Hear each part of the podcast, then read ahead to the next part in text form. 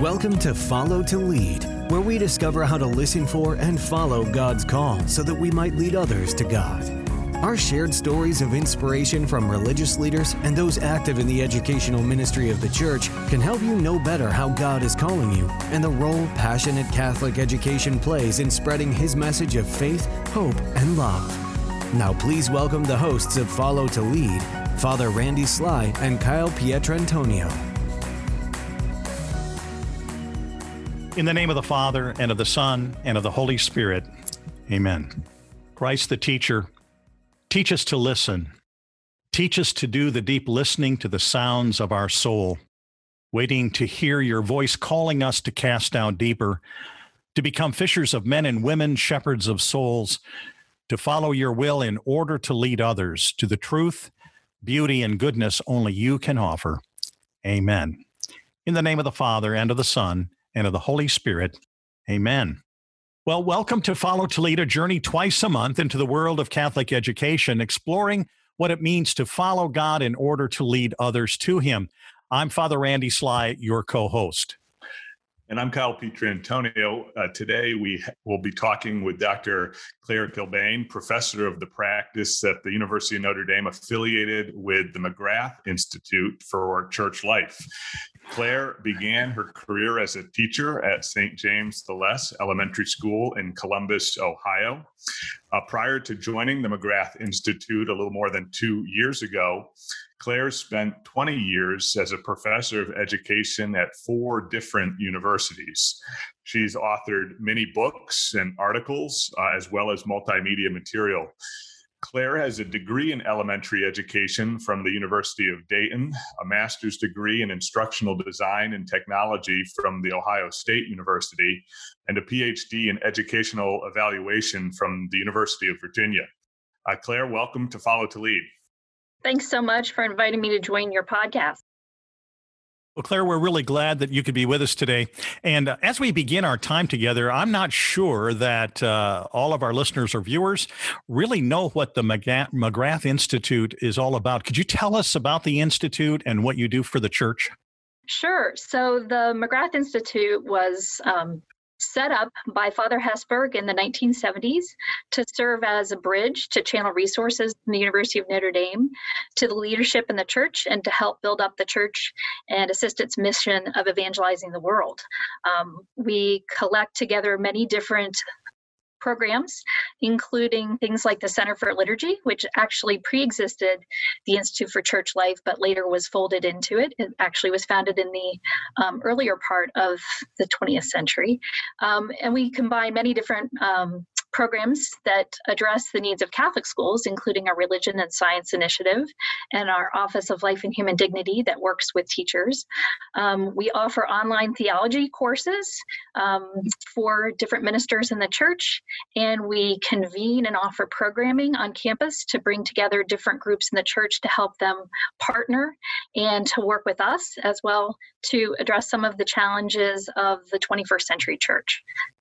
Now, is the STEP program, is that the theology online program? Yes, the STEP program has actually been offering courses for so long that the name was originally set up to stand for Satellite Theological Education Programming. Um, and it's been in existence for over 20 years now. We have about 5,000 enrollments per year and work with uh, members of the church all over the world to help them continue their education. Clare, I'm an alum, proud alum of the Notre Dame ACE program, um, which I know you're familiar with, and a number of our listeners are familiar with that program. How does McGrath Institute interface or liaise with um, the Institute of Educational Initiatives under which ACE falls at Notre Dame? Is there some collaboration there? Can you speak to that a bit? So we complement each other. Uh, we're both institutes, so we are organizations within the university that collaborate both within the university and also are ordered toward collaborating outside. We have different missions. So the Institute for Educational Initiative primarily focuses on education. The Institute for Church Life focuses primarily on the various needs of the church, some of which include education, and there are obviously other, you know, other needs that the church has. Um, we work with many different constituents within the church, including the church hierarchy, um, as well as parishes and dioceses and schools. Um, so the area where we would overlap would be in the area of Catholic education. As we were preparing for the podcast, I was intrigued by a comment that you made to me in an email.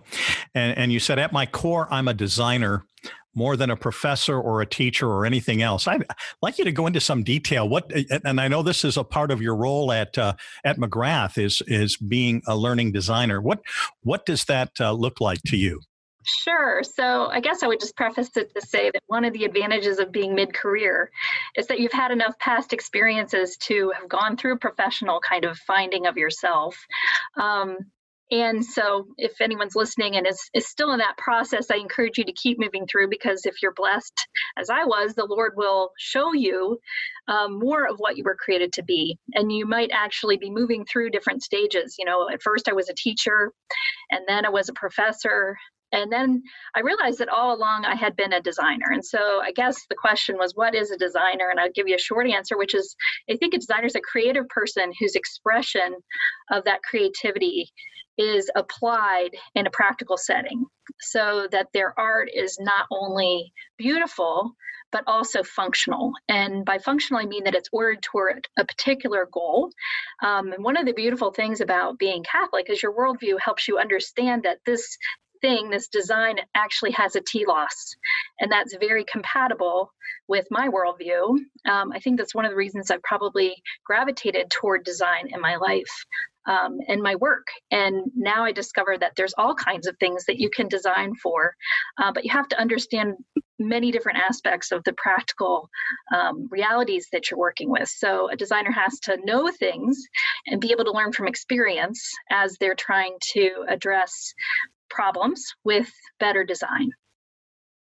Yeah, I was intrigued by that when I, I did some PhD work at K State in uh, College of Education and Instructional Design, and uh, so I kind of am getting what you're what you're going for here because it is an opportunity to take and and kind of bring some new perspective to the the learning experience uh, for those that are uh, going through it. Sure, traditional teaching is very relational um, which it should be because there's a personal connection between a teacher and the students, and that becomes very formative. And so the field of education very much comes from that relational orientation. The field of instructional design actually emerged from the very real needs of the military industrial complex that um, was involved in World War One and Two. And so there was a, a, an emergence in science and psychology at that time.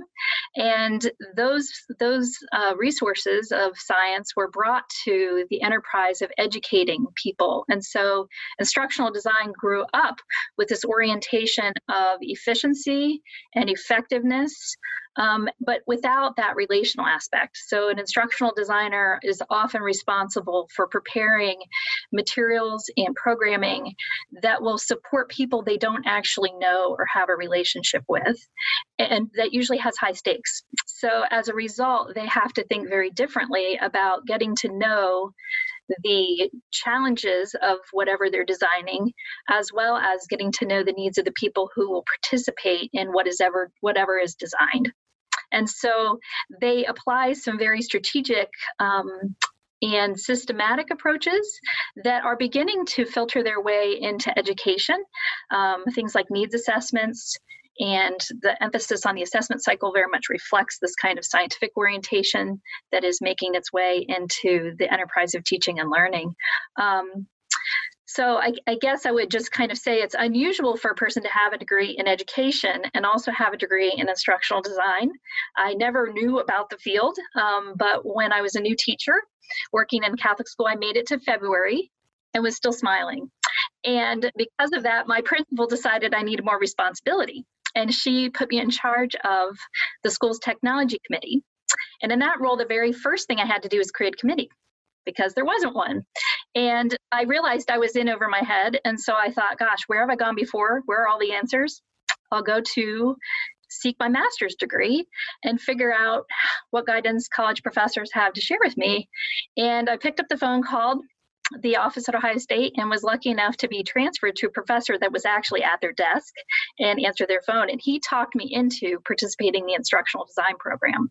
Um, and it was a great blessing to have had that wonderful God incidence of having those things align because it took me on a, on a path that's really been unique to my professional career where I've been able to bring in some of these wonderful assets from the f- field of instructional design that would never make their way into the teaching and learning enterprise, which are actually way more important now in the classroom because there's so many different choices that mm-hmm. teachers now can make and there's so much more need to recognize the differences of their students and how to strategically address those needs um, with the various materials and resources they have available I could see ACE being very interested in leveraging your expertise um, in their programs. Um, now, you and your family currently live in South Bend. Uh, incidentally, I just flew back from Northern Indiana last night after touring a number of schools in that part of our country. Beautiful part of of the country, and um, a great college town, and salt of the earth people. Uh, um, uh, is that where you're from originally, Clare? Or I know you've moved around in, with some of your your graduate school work. Tell us a little bit about your upbringing. Sure. So I'm originally from Columbus, Ohio, and actually, um, while I did travel, uh, moved around a little bit, I, I spent the last uh, 20 years there, and I grew up in a suburb there. Um, the fourth of eight children, and attended St. Agatha School, which is a wonderful parish school. Um, my childhood was pretty idyllic. It was really bouncing between the wonderful society, my family, um, and then also the, uh, the, the local school. I was even able to walk home for lunch. Um, being right in the middle of the family, it was wonderful to be known and to have that really tight community. And I think that um, my sense of the importance of the relationship between a family and a school and the wonderful warm kind of I don't know, tapestry of care it weaves around children um, really informs a lot of what I strive to support schools and being able to design. Because I think what I recognize as the parent of a Catholic school student, and she happens to be an only child, which is was quite a surprise to my husband, who's the youngest of seven children, and I um, to have an only child. We recognize that the experience I had.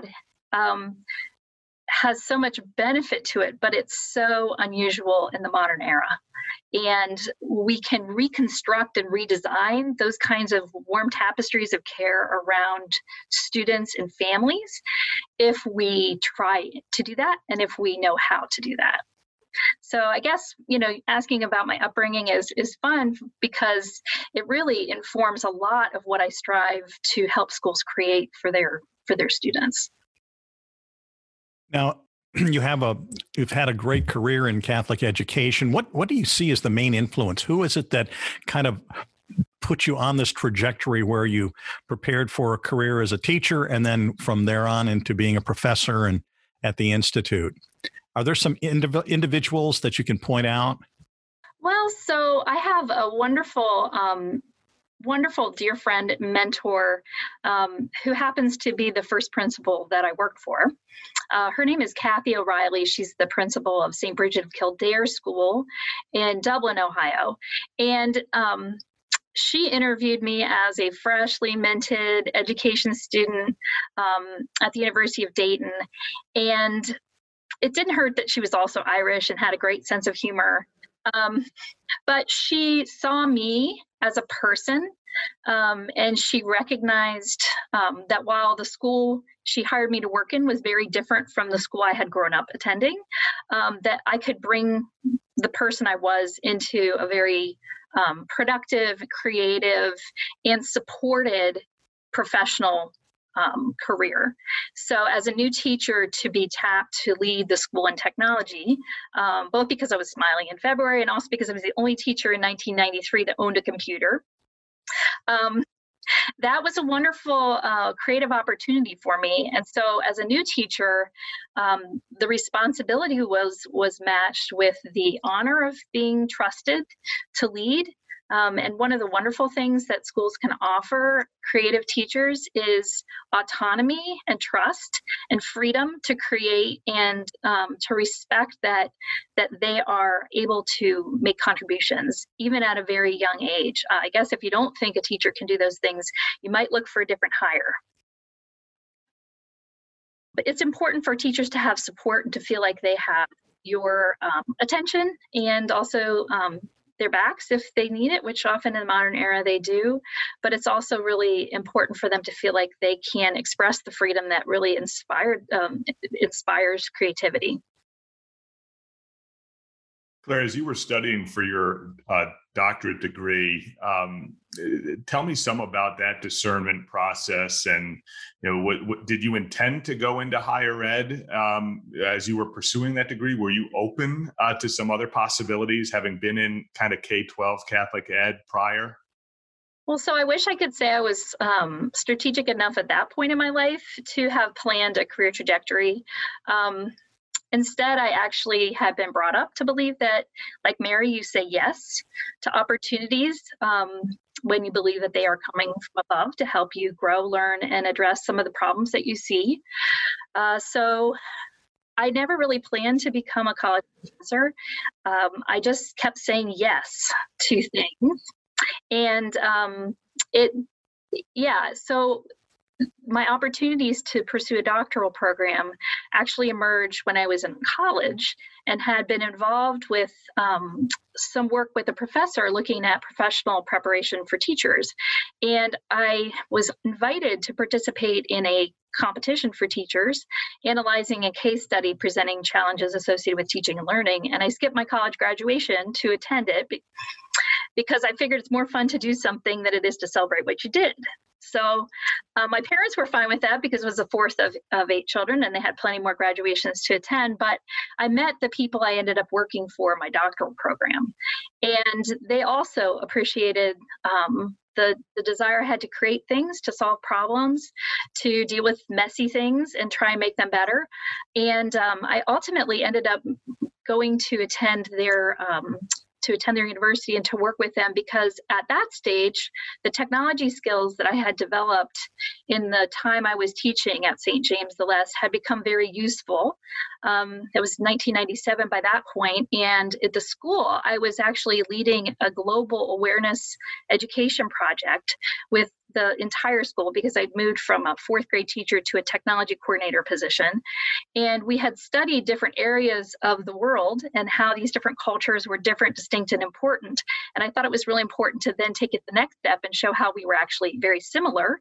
And we were doing a project doing research with different schools around the world on what we called global values, things like loyalty, family, patriotism, um, interdependence. And each class was assigned a research project. So to do this, I had to learn to do web design and to do different kinds of high tech things at the time, which we now are doing without any fuss at all. Um, video conferencing, which was a lot harder, less trustworthy at that stage. Um, and uh, so, anyhow, those skills were very valuable because in graduate school, I worked in the very first online professional development for teachers uh, so, so that was a, an early kind of opportunity to think about what is possible with the design for learning when you have many opportunities to choose from. When we think about uh, design for learning, how does uh, faith play a role in terms of, of designing uh, education, do you think? So I think I would start off by saying I think that God manifests himself as a designer. So we, of course, would never question that God is a creator and that God allows us to create. But the fact is, God didn't just create for creative expression, God actually created with a plan. um, so our my faith helps me understand that the act of designing um, is actually something that is connected very intimately to my understanding of the world and the human person. And so I feel most human when I'm actually designing. But I recognize I have different directions that design can go in. and when I'm designing for learning, um, I need to recognize like what is the design?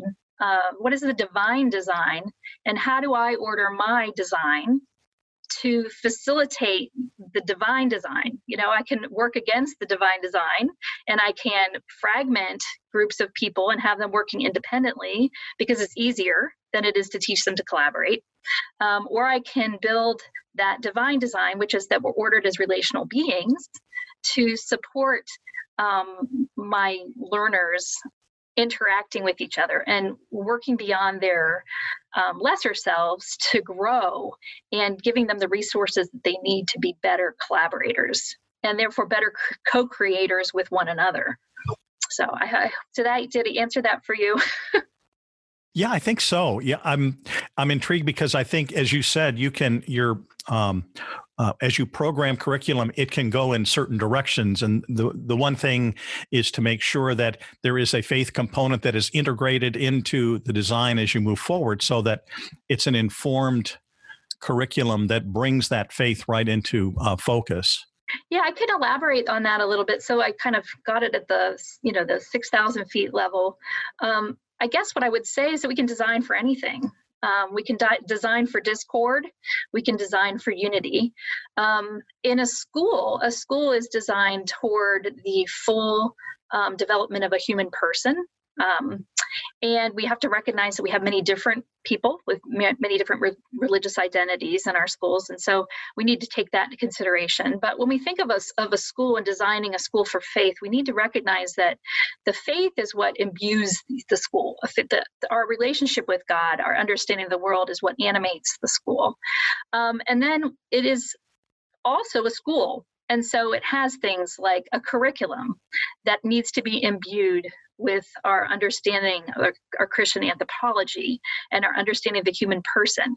It also has things like programming that can support the Catholic kind of mission of that school or can undermine it. Um, it has also policies, things like dress codes, and it has protocols like discipline. Um, it also has people who can all all those things can be ordered towards supporting the catholic mission the catholic ethos of that school or undermining it. Um, and that's where design is helpful because we have to kind of understand these different parts to recognize how they can come together and how they might need separate but coordinated attention and energy and investment to sustain um, and this is where I think it's very helpful to have um, a connection to the research that's been going on in school improvement in the rest of the of rest of the education realm. There's a lot we've learned about a school's mission identity etc unfortunately you know other types of schools have a hard time having as cohesive a mission as a catholic school because it is coherent uh, the mission because it presents a full understanding of reality um, and so we can apply some of the things we've learned in the secular world or the world outside of Catholic education to and apply those, um, I think, carefully within a Catholic school to really achieve um, more success in fulfilling the mission and creating the, the really faith imbued environment we would want to have in a Catholic school. Clare, related to that, uh, you're a Catholic school parent. Uh, you, you um, mentioned doing some committee work uh, for the Catholic school um, uh, in South, the Catholic high school uh, in South Bend that your your daughter is currently attending. In your, from your perspective, um, what do you see as the greatest need our Catholic school teachers uh, have today? Well, besides a couple months to recover from the last 20, um, I think the most important thing that Catholic school teachers need is a recognition of their own personal um, connection to faith. Um, often, when I will provide professional development for teachers that relates to the Catholic faith at an adult level, um, they will be challenged because they then have to appropriate it and communicate it to their students. And the first thing that they'll say to me is, I don't understand why I need to learn this. and they don't recognize the importance of their own faith to their vocation of a Catholic as a Catholic school teacher and the importance of that faith and their witness to the effective communication of the reality of the world and their and the religious belief of the school to their students. So um, there's a disconnect there. And I think that as schools uh, welcome teachers back, I think teachers need to be ministered to. And I think that activities that really deepen a teacher's understanding of their own faith and help them to grow in that faith and recognize that personally and also professionally that that, that would be very valuable it's interesting that you bring this up because um, I think one of the greatest challenges that I see is in our faculty faith formation, the ongoing uh, formation of their hearts. And too often they come and it's kind of like, I got to sit through this rather than actually find this as an opportunity for their hearts to um, find some healing, some hope, you know, uh, wholeness, all of those good things. Um, how would how would you uh, encourage teachers that this is a critical part? What are what's a message that you would like to say to teachers to to really encourage them in their formation? Uh, you were called, whether you chose Catholic education as a destination or not. You're there because that's where the Lord wants you. And the Lord didn't bring you there have you function on your own. And so, if you are open to enriching and deepening your faith, you will open up wonderful opportunities to work with the Lord, to do the work you were called to do. Okay, you've just given me my retreat theme for the new school year coming up. I like that. You were called. Uh, that is yeah, great. I think it would be interesting to have teachers think about that calling. Um, I'm actually working on a project right now that involves the development of a kit of activities for a school administrator to use um, that would equip the, the administrator to do things perhaps that they don't have time to do or they don't have the expertise to do. But one of the activities actually looks at different call stories from scripture um, there are many called and they come in different ways. You know, some come from, you know, pre birth, like Mary, and others would be mat- like tax collectors. Um, so just taking that scriptural connection and then thinking about their own their own calling um, and looking at how that has played out in their life and just becoming more aware of the journey that they made and the um, the fact that they're not walking it alone is that something that's coming out of the McGrath Institute as a resource? Yes, it is. I'm working on it this summer, and God willing, I'll have five activities done by August um, because I have a couple dioceses that want to pilot for us and try those out. Um, it's very challenging as a designer to be working without actual learners to test things. So um, I'm very reliant on having people look at these ideas that you know we develop here at the McGrath Institute and see how they work for um, for the rest of the world. And um, th- these resources are intended to be free, and like many of the things that we produce here at the McGrath Institute. That's a word administrators like to hear. Right. Free. Teachers love it even more. yeah. Clare, as as you think about uh, the attributes that comprise the portrait of of the ideal Catholic high school graduate. Um, what would be in that portrait for, for you? It's a great question. I was asked this by um, the principal at my daughter's school. Um, when we, as a Catholic Identity Committee, were trying to problematize attention to Catholic identity. Um, and I think the most important attribute of a Catholic school graduate is that they have hope. And unlike a kind of a common understanding of hope, which might be that the future is somehow better than the past, that's actually how Battelle for Kids defines hope, uh, which is one of the measures for whether kids are developing in their SELs. At least it was at one point. Um, a, a Christian hope is an understanding that God's providence is being brought into action and that we participate in that. Um, and that we don't have to uh, we don't have to worry as a result of that. Um, we just have to do our part. And once we calm the worry and anxiety we have much more energy and vitality to bring to the challenges that come to us. Um, and so i think a catholic school graduate would be most characterized by hopefulness. And i think that regardless of whether a student was in a catholic school to learn their faith or to um, receive an excellent education because we both know that those are very desirable things, but not always things that teachers, that parents want for their students equally. Um, a hopeful student in an era when many students are um, despairing and paralyzed with activity because they don't know how to live and act in the world, I think that hopefulness would be a very appealing um, characteristic to market.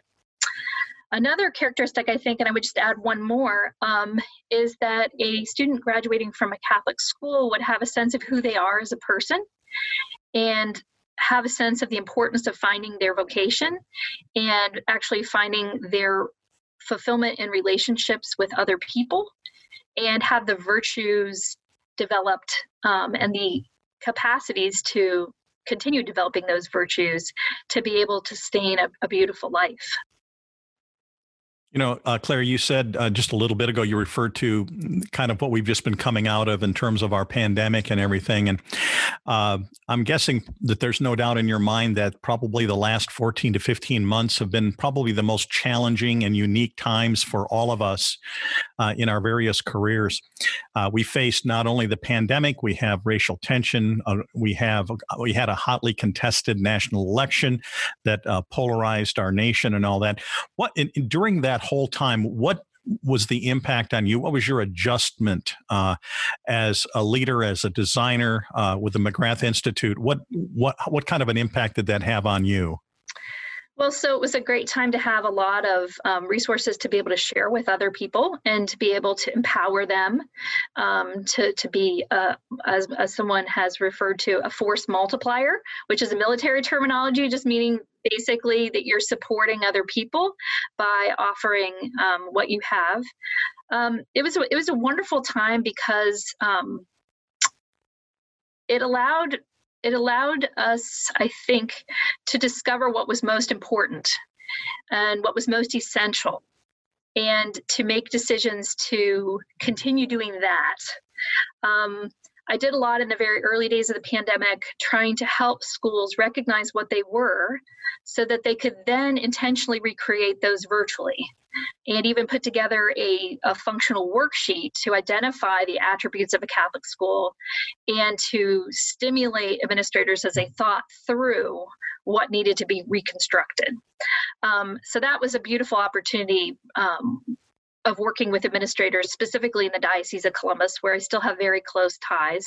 Um, and I think it was great for them because we we based that reconstruction of the school on the document the Catholic school and pulled out the most important aspects. And those were things that had been in the school that had become so much a part of the the scenery that and and so taken for granted that this was a wonderful opportunity to examine how to bring those forward. And it'll be exciting to see how they bring those lessons forward into the future as they continue to evolve their Catholic schools. Um, for me personally, it was an opportunity to really discover the gifts of a crisis. Um, like I said, which not only helps you be more intentional about what a school is, but also uh, more intentional about of, about what a school does. And I think during this particular time, Catholic schools have really conversed with the larger society in a way that they they don't typically think they are. Um, they don't necessarily con- converse actively um, by intentionally going out and saying, "Hey, look at us, we're Catholic schools, and this is what education can and should be." Um, they were really focused on being the best they could, and the light and energy they were generating in their schools, I think, shone out and challenged the entire education ecology um, and ecosystem to be better. And so I think, um, you know, as I think about just Kathy O'Reilly's school in Dublin, you know, they managed to be in person and they managed, managed not only to be in person, but to minister to a variety of, um, of people in their community, both in their parish and outside. They were able to continue to um, reach out to the shut ins in their community through the school, and they were able to continue to care for one another because they were able to be together. And while not all students chose to come back in person, those students were still able to be um, included. And I just think that sets up a model that really challenges the larger culture to think about what the mission of a school is and how to manage that in a way that really is most caring, most supportive, and most um, needed at particular crisis moments. It's interesting that the pandemic for us, and I know this is true of a lot of Catholic schools, uh, brought an influx from the public school sector because we were in session and they were not, and a lot of the students were not doing well in in virtual learning. Uh, we did have options for those that that did not feel safe in returning to the classroom. But um, when you have uh, an influx of those from the uh, public schools that are now a part of of your Catholic school, what do you think are some uh, things that you can do to help uh, retention that it isn't just uh, an you know an island of escape until the the storm is over and then you go back where you were but uh, to keep them uh, in uh, the school where they have chosen to come do you have any ideas on that I do. So I think one of the main reasons people come to Catholic schools is because they want their children to be known and cared for, and they want their children to be part of a community. Um, you know, there are Vatican documents that point out that the parents are first teacher and the family is primary of primary importance, but it's an insufficient society. It is in, in unable in its in its own right to build a full human person.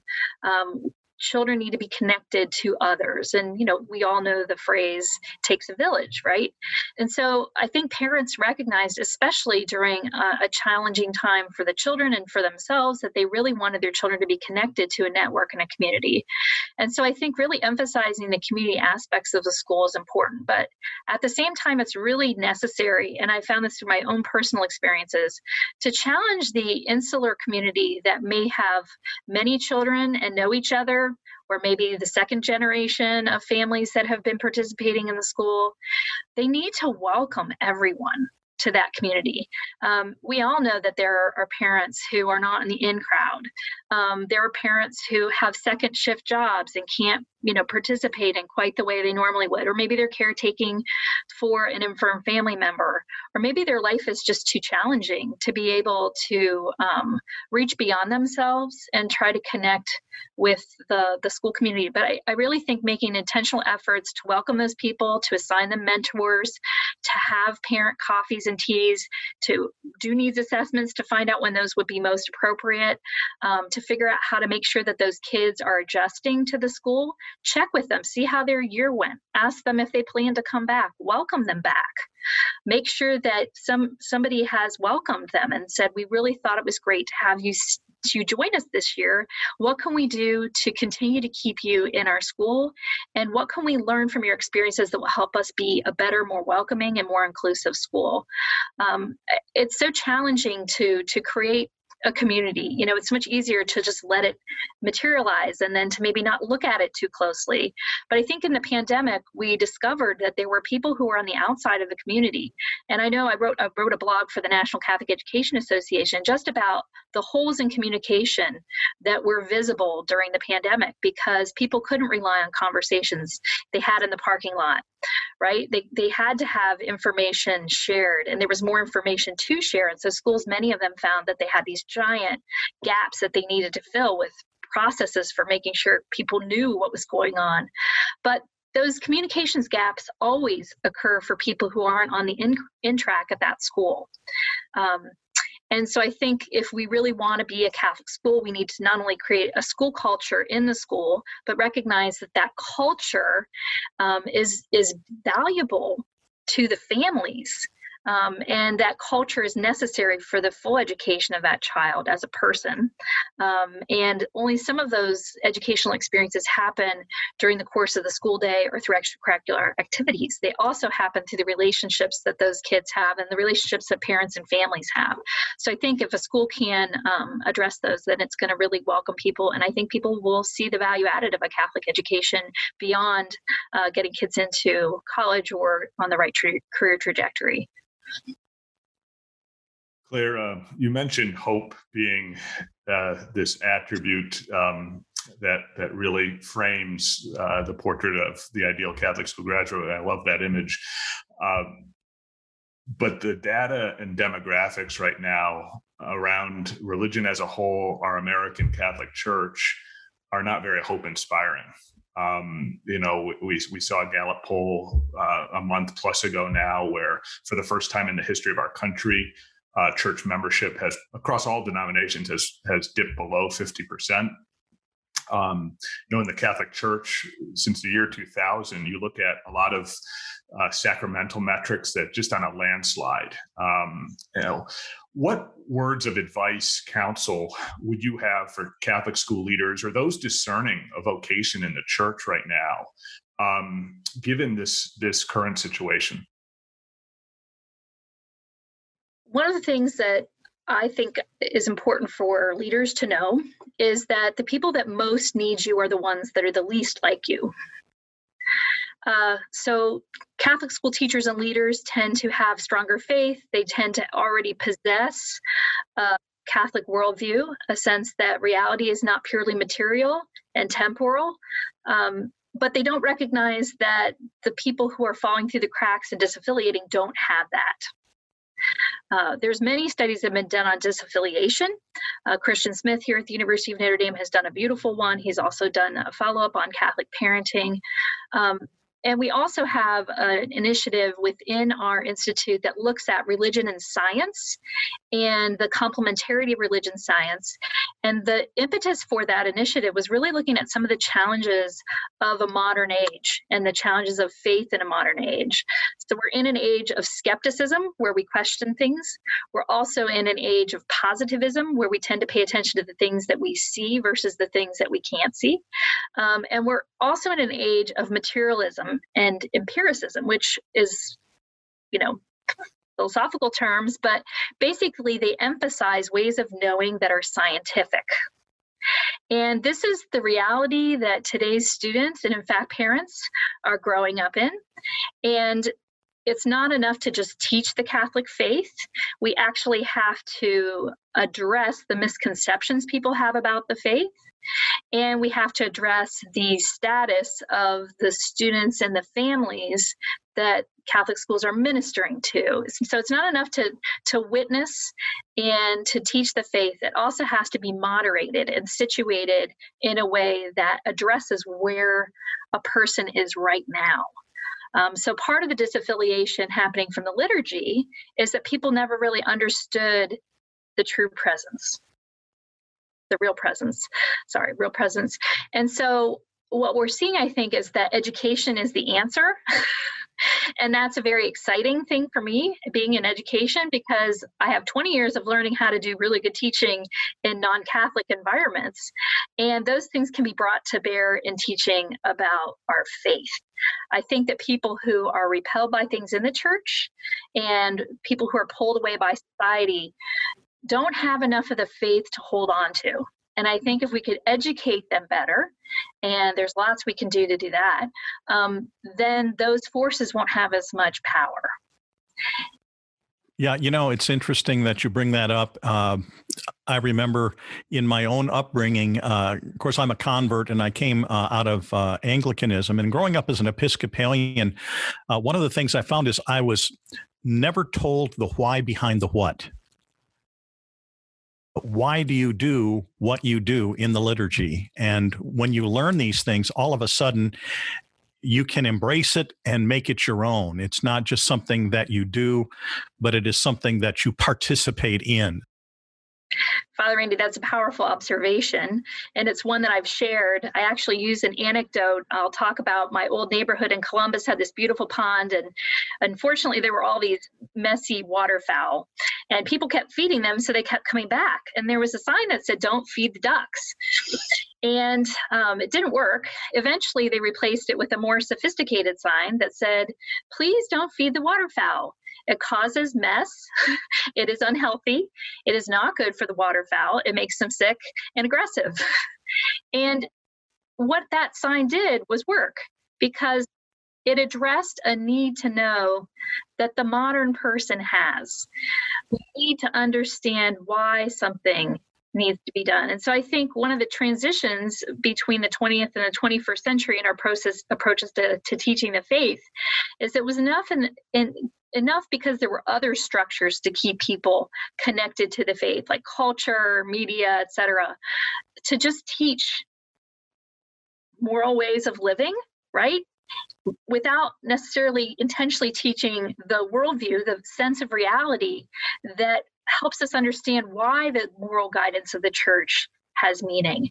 And so I think it's really important to teach the deep underlying assumptions that give the moral life meaning right? The purpose of reality the um, what it means to be a human person um, what dignity means and why human beings have it um, and how we should be functioning in the reality that we uh, experience. And I think if we teach those underlying assumptions rather than just teaching the superficial things, will be much more powerful. Uh, but that's much harder. and yet we have an advantage because it is reality. And it, there is something within the human person, divinely um, implanted, to recognize reality. If we can scrape away the calcification of 21st century living and open up ourselves to be sensitive to it. Mm-hmm.